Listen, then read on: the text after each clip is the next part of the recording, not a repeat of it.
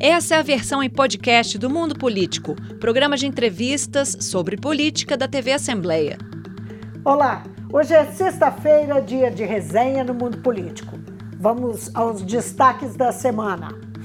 O início oficial das campanhas com agenda de Lula e Bolsonaro. As últimas pesquisas eleitorais para governador e presidente e a posse do ministro Alexandre de Moraes na presidência do TSE.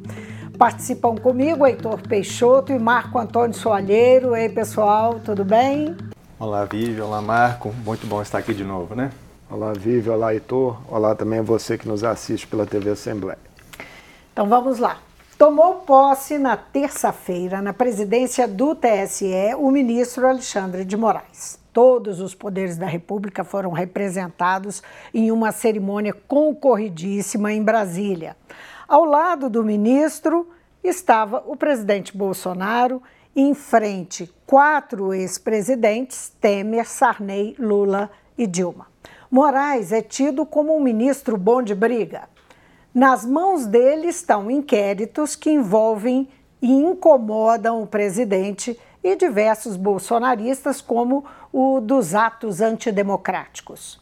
Heitor Peixoto, uma noite enfim, com a República reunida. Uma posse, como você mencionou, né, Vivian, concorridíssima e quebrou inclusive uma tendência, né? Porque essas posses em geral nos tribunais superiores normalmente são atos quase protocolares, burocráticos, né? Que não atraem tanta atenção como atraiu é, essa posse lá no, ST, no TSE. Mesmo posses do STF às vezes são quase atos, né? Meramente formais ali de posse. Esse ganhou muito destaque, não só por ser um ano eleitoral, né, a corte eleitoral, mas também pelos embates que a gente tem visto, né, os questionamentos que o presidente Bolsonaro tem apresentado ao sistema eleitoral, tudo isso movimentou muito os poderes da República e até dizer esse, esse nível de tensão criado em torno da eleição de 2022. O comparecimento massivo né, dessas, dessas instâncias dos poderes foi lido aí como um sinal de prestígio do, da, da justiça eleitoral brasileira. E dessa forma, inclusive, uma leitura que se fez foi que dificultou um pouco é, novos ataques ou a permanência desses ataques do bolsonarismo às eleições né, e às urnas eletrônicas. E aí a gente teve vários elementos destacados né, ao longo da semana no noticiário político. Um que chamou muita atenção foi exatamente a presença dos ex-presidentes da República e eles estavam sentados frente a frente com a mesa de honra, né? Ao citar as autoridades, inclusive, o Corregedor-Geral de Justiça Eleitoral, discursando em nome do TSE, ele fez menção aos ex-presidentes, chamando-os de presidentes de sempre. E foi até aplaudido, ele citou um por um dos ex-presidentes, foi aplaudido naquele momento, não pelo clã do Bolsonaro, né, que ficou imóvel nesse momento. E tivemos, então, Bolsonaro frente a frente com Lula e Dilma, e Dilma lado a lado com Temer. Inclusive, Lula, o que se disse foi que Lula pediu para se sentar ao lado de Temer, eles estão em reaproximação desde o período pré-eleitoral. E, por fim, chamou atenção também o evidente desconforto de Bolsonaro e os seus, né, as pessoas mais próximas a ele presentes no auditório, é, nos momentos em que os discursos, né, principalmente o discurso do novo presidente Alexandre de Moraes, foram mais efusivos em defesa da democracia e do sistema eleitoral brasileiro. Então, é do discurso que nós vamos falar. O ministro Alexandre de Moraes saiu em defesa do sistema eletrônico de votação, da democracia e alertou contra as fake news e o discurso de ódio. O ministro repetiu uma frase que já usou em outras declarações: liberdade de expressão não é liberdade de agressão. A cerimônia de hoje simboliza o respeito pelas instituições como único caminho de crescimento e fortalecimento da República, e a força da democracia como único regime político, onde todo o poder emana do povo e que deve ser exercido pelo bem do povo. Liberdade de expressão não é liberdade de agressão. Liberdade de expressão não é liberdade de destruição da democracia, de destruição das instituições, de destruição da dignidade e da honra alheias. Liberdade de expressão não é liberdade de propagação de discursos de ódio e preconceituosos.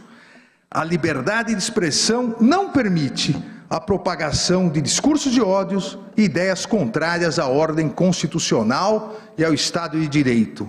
A intervenção da Justiça Eleitoral, como afirmei anteriormente, será mínima, porém será célere, firme e implacável no sentido de coibir práticas abusivas ou divulgações de notícias falsas ou fraudulentas, principalmente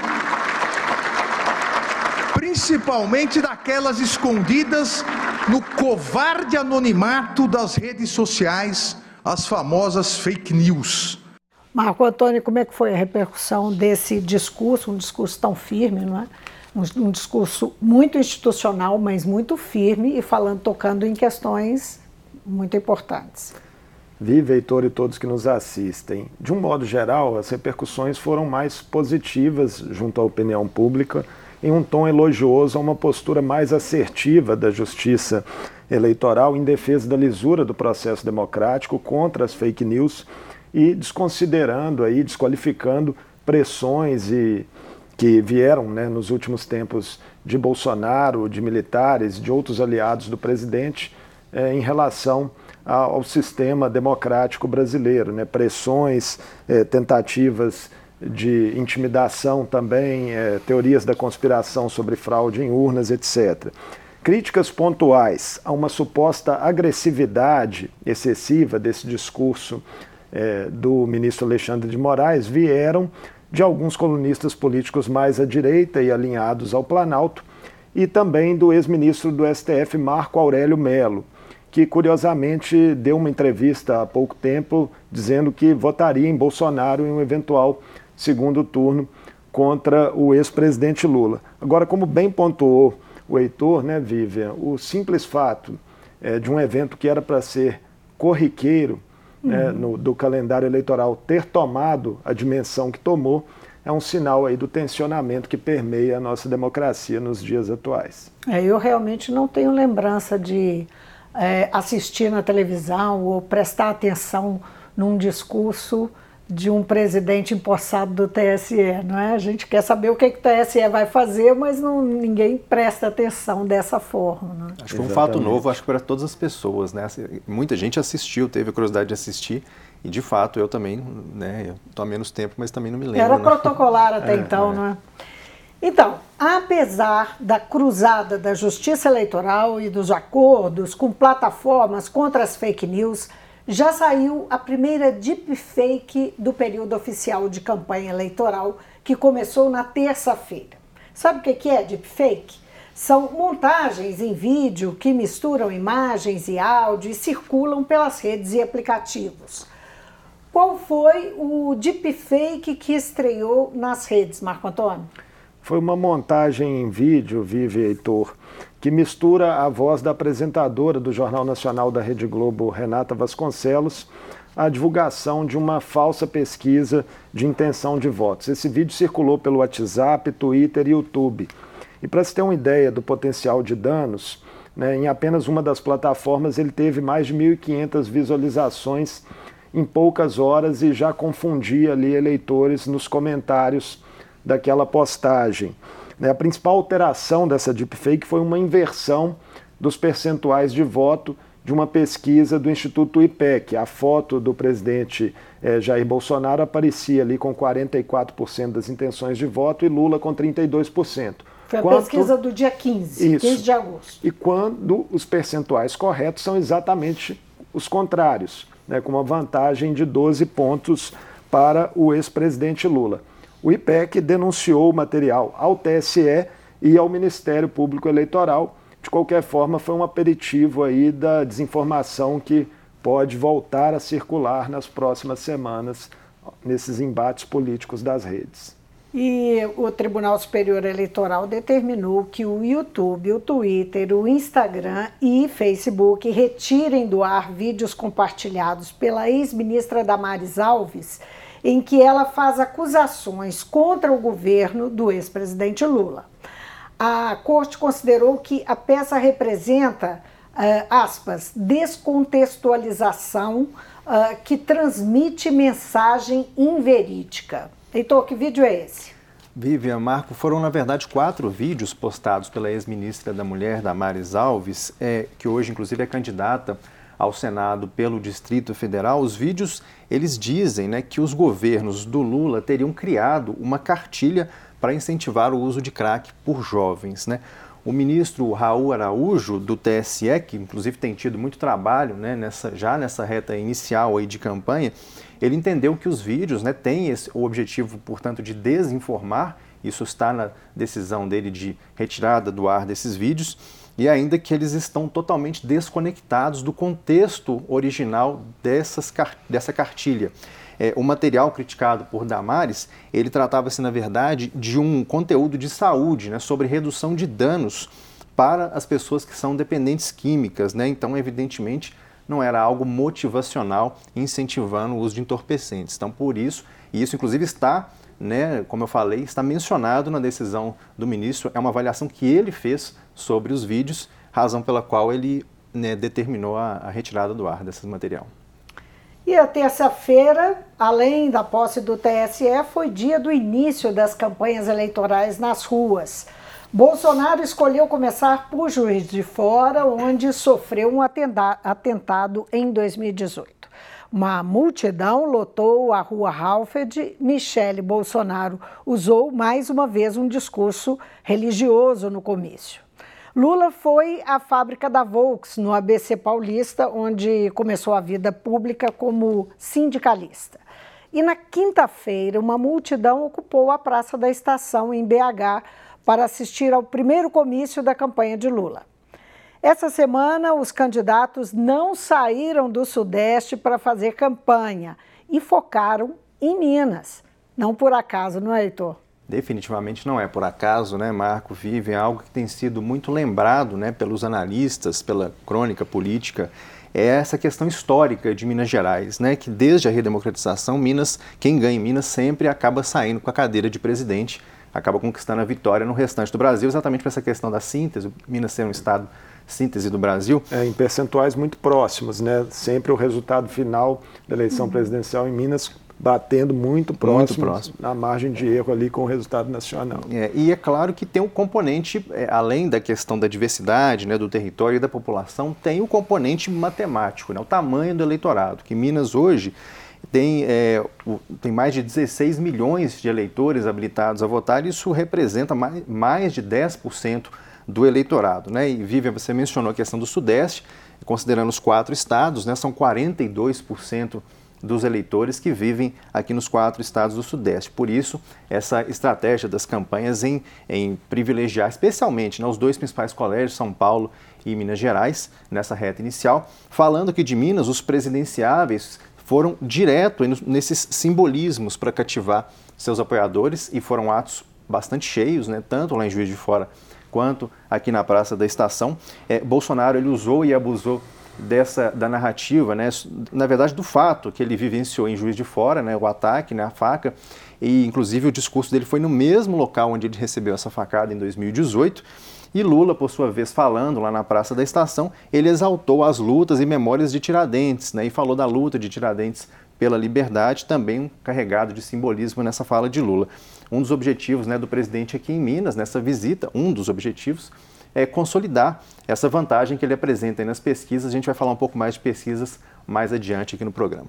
Marco, esse foco da campanha de Bolsonaro nos evangélicos gerou um post crítico do deputado André Janones, que é popular nas redes e que aderiu à campanha de Lula. O post não foi muito bem recebido, não, né? É mais um capítulo né, das tentativas de instrumentalização política da fé que estamos vendo nessas eleições.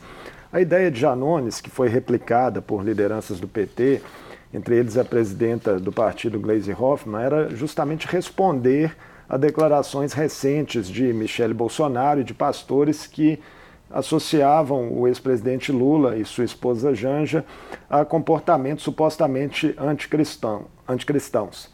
Assim, é, o que a postagem de Janones dizia. Bolsonaro usa Deus, aspas, e Deus usa Lula, fecha aspas. Vários eleitores, né, declaradamente cristãos, e mesmo o candidato Ciro Gomes fizeram críticas dizendo que, ao se valer dessa estratégia, é, a campanha de Lula acabaria se equivalendo à, à de Bolsonaro no chamado uso do nome de Deus em vão. Petistas reagiram, lembrando que o próprio Ciro também fez vídeos recentes com citações bíblicas. Né? O fato é que a campanha começou, né, Vive Heitor, nessa primeira semana com narrativas messiânicas né, em alta e muita mistura de política e religião nas retóricas de campanha. É verdade. E Bolsonaro já, já está de volta a Minas, não é isso?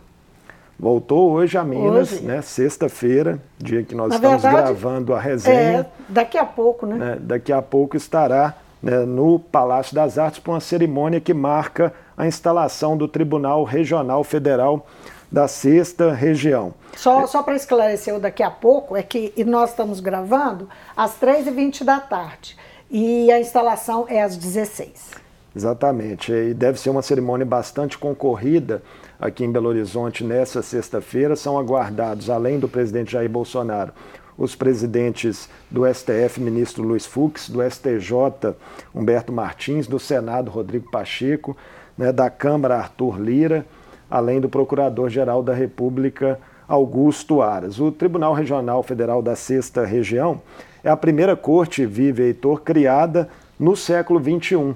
E era uma demanda, né, é, já vinha de vários anos, que uniu a classe política e jurídica de Minas Gerais. Inclusive, a própria Assembleia Legislativa teve um papel institucional importante, né, com apoio firme aí nas articulações para que esse tribunal é, fosse aprovado lá no Congresso Nacional, a criação dele, né, e, e, que as autoridades judiciais também chancelassem essa proposta. Ele é um desmembramento do Tribunal Regional Federal da primeira região, que respondia por 80% do território nacional e vinha com sobrecarga de trabalho.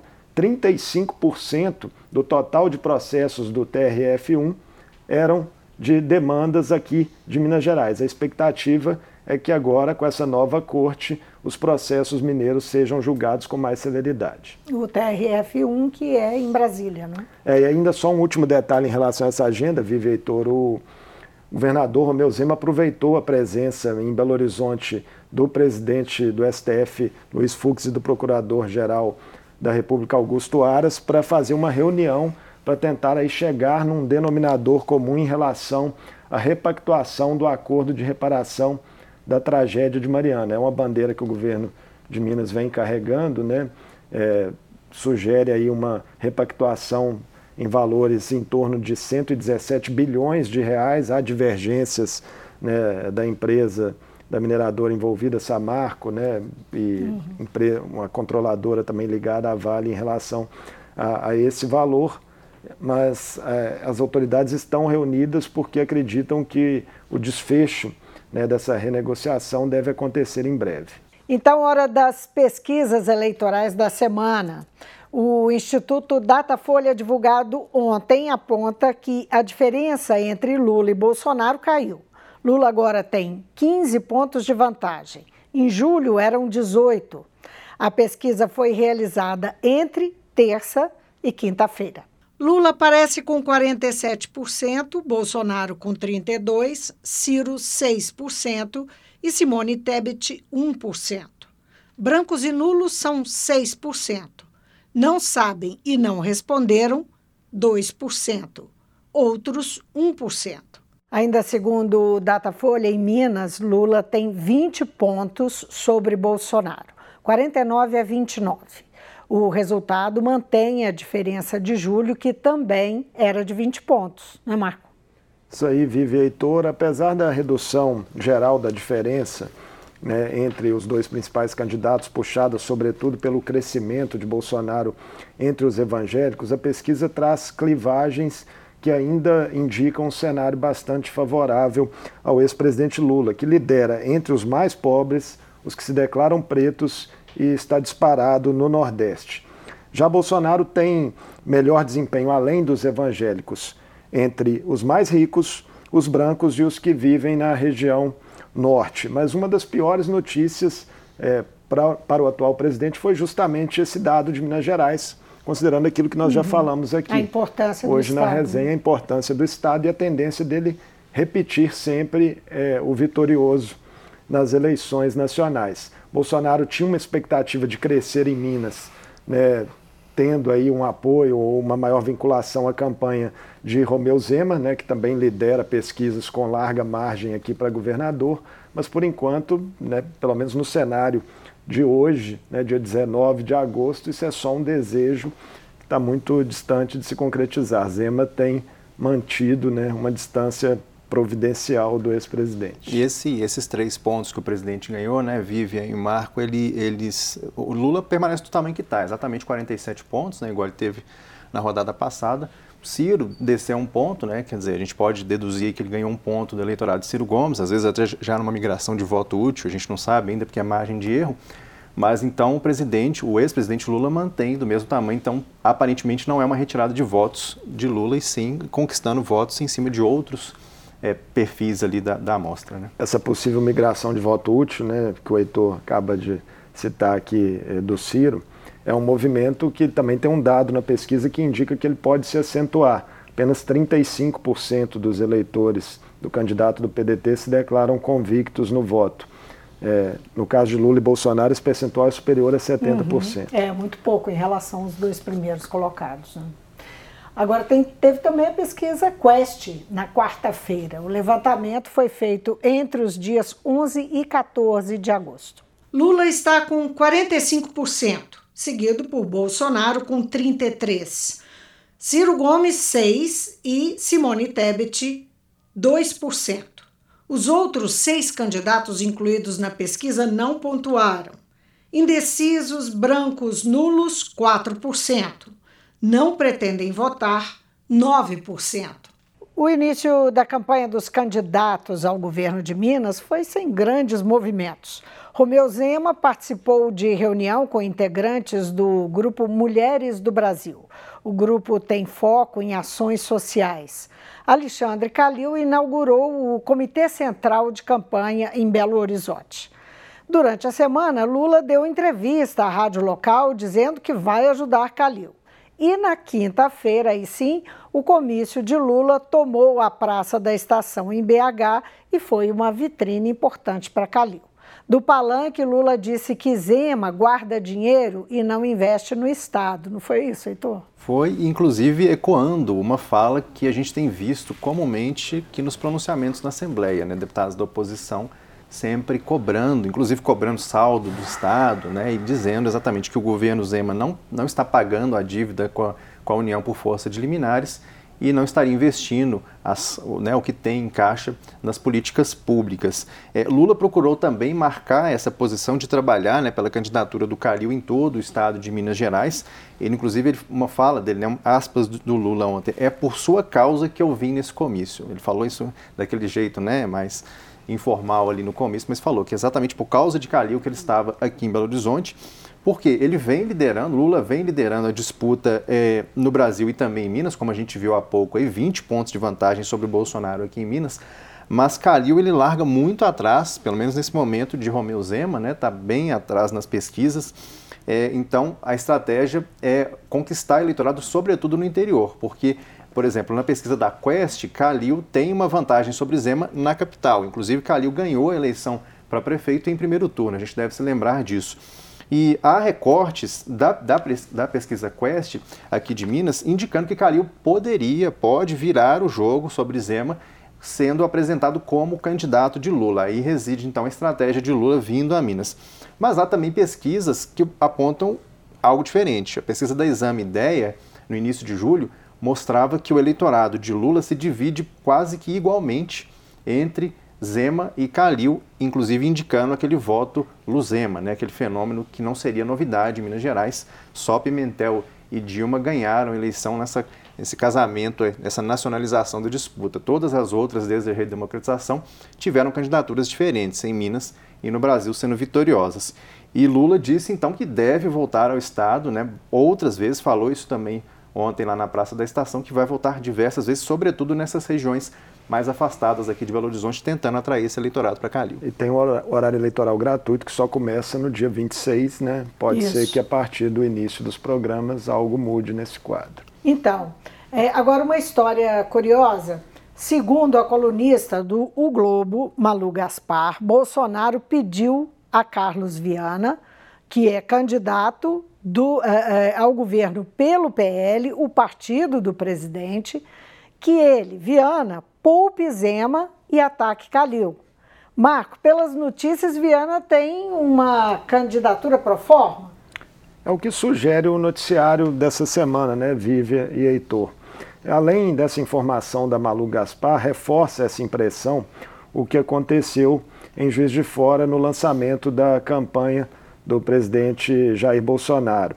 É, o mais comum seria que o candidato dele ao governo do estado tivesse ali um papel de protagonismo, como por exemplo teve Calil, né, conforme dissemos agora há pouco aqui, uhum. que o Heitor nos trouxe, no evento de Lula em BH. Mas o que se viu é, foi Viana mais uma vez como coadjuvante, o presidente chegou até a citá-lo dentre os seus principais apoiadores no Estado, mas Viana não fez uso da palavra, sendo que o microfone foi entregue, por exemplo, até mesmo ao vereador de Belo Horizonte, candidato a deputado federal, Nicolas Ferreira. Então, e a gente sabe parece, que isso não é aleatório. É, não né? é aleatório, parece né? um, um, contrassenso aí, né? Hum. Esse tipo de escolha.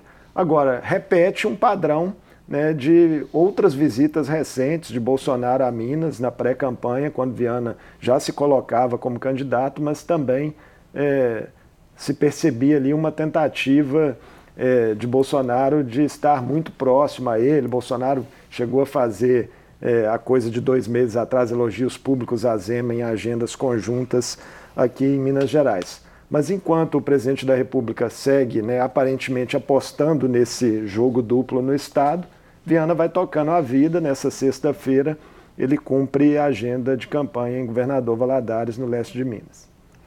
Bom, então agora os números da pesquisa Datafolha para o governo de Minas. Se a eleição fosse hoje, Romeu Zema venceria no primeiro turno. O levantamento foi feito entre terça e ontem. Zema tem 47% das intenções de voto, Calil, 23%, Carlos Viana, 5%. Vanessa Portugal e Renata Regina, 2% cada.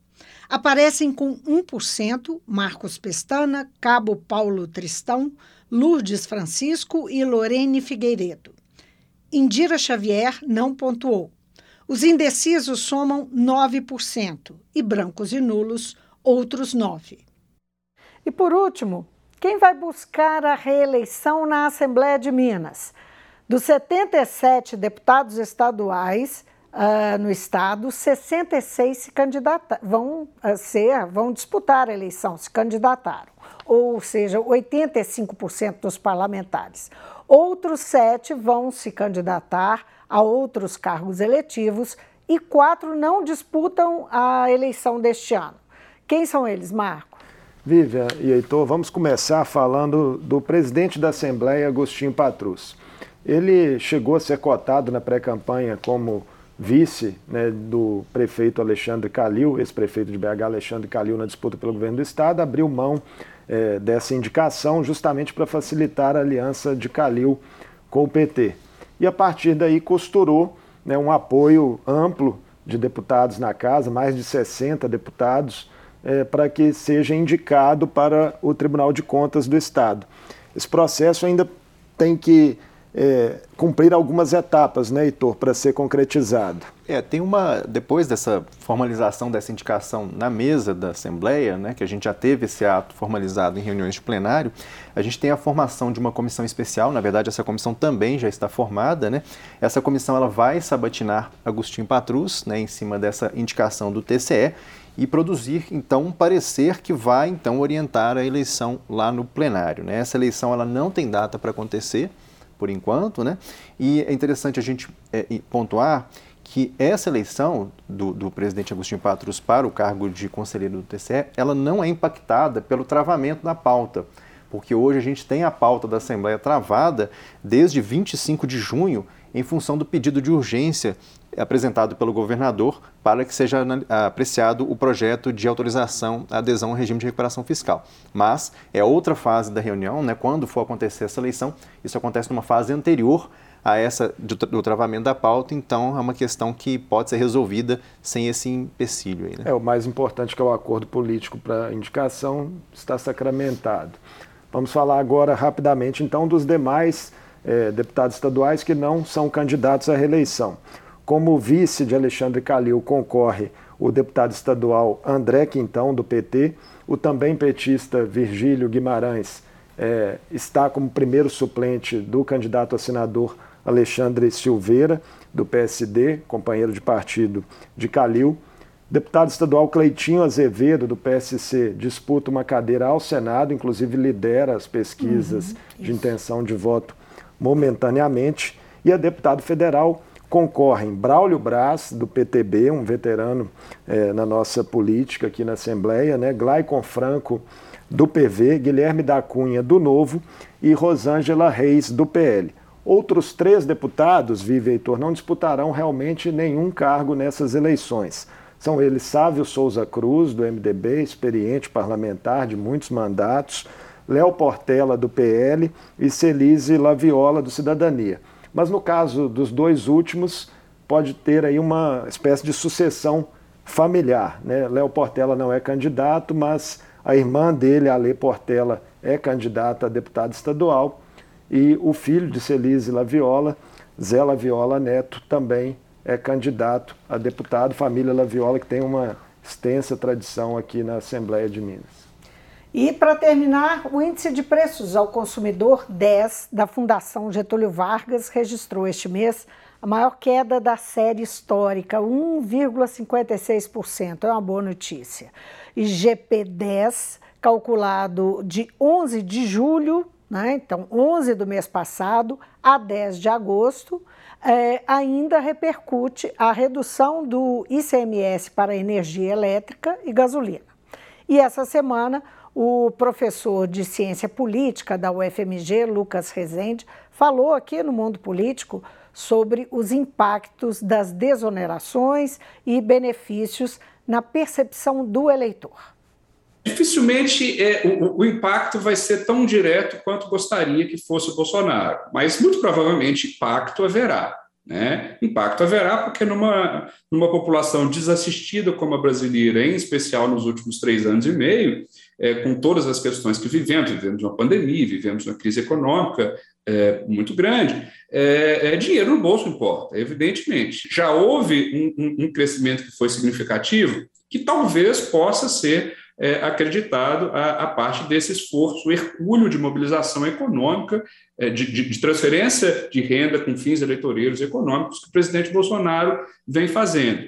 E, e, e aparentemente Paulo Guedes já indicou que há novos é, esforços aí para poderem ser feitos até, até a eleição. Então, mas ao mesmo tempo a gente vê uma estabilidade muito grande, no, em especial no segundo turno, é, é, com relação a pesquisas que vêm sendo realizadas há, há, há, mais de um ano. Né? Então, há um crescimento é, é, é do presidente, ao mesmo tempo que ele, esse, esse crescimento, em parte, pode ser acreditado a uma perda que ele teve é, quando a gasolina estava muito alta, né? quando a inflação estava mais alta do que está, do que está hoje. Né? Para algumas categorias já se apresenta alguma, alguma deflação, né?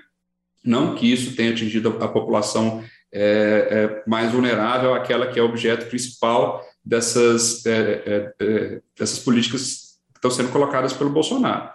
Pessoal, sextou. a Resenha do Mundo se despede aqui. Obrigada, Marco. Obrigada, Heitor, uh, por mais essa parceria. Foi só a primeira semana, né? Oficial de campanha, ainda vamos ter é. outras bastante agitadas pela frente para contar a história aqui. Estaremos aqui. Um abraço a todos que estejam nos acompanhando nas próximas. É isso aí, você de casa, obrigado pela companhia. Segunda-feira estamos de volta firmes aqui com mais uma entrevista do Mundo Político. Até lá. A resenha do Mundo Político é uma realização da TV Assembleia de Minas Gerais. Participam do programa os jornalistas Vivian Menezes, Marco Antônio Soalheiro e Heitor Peixoto. A produção foi de Marco Antônio Soalheiro, a edição de áudio foi de Leandro César e a direção de Roberta Vieira.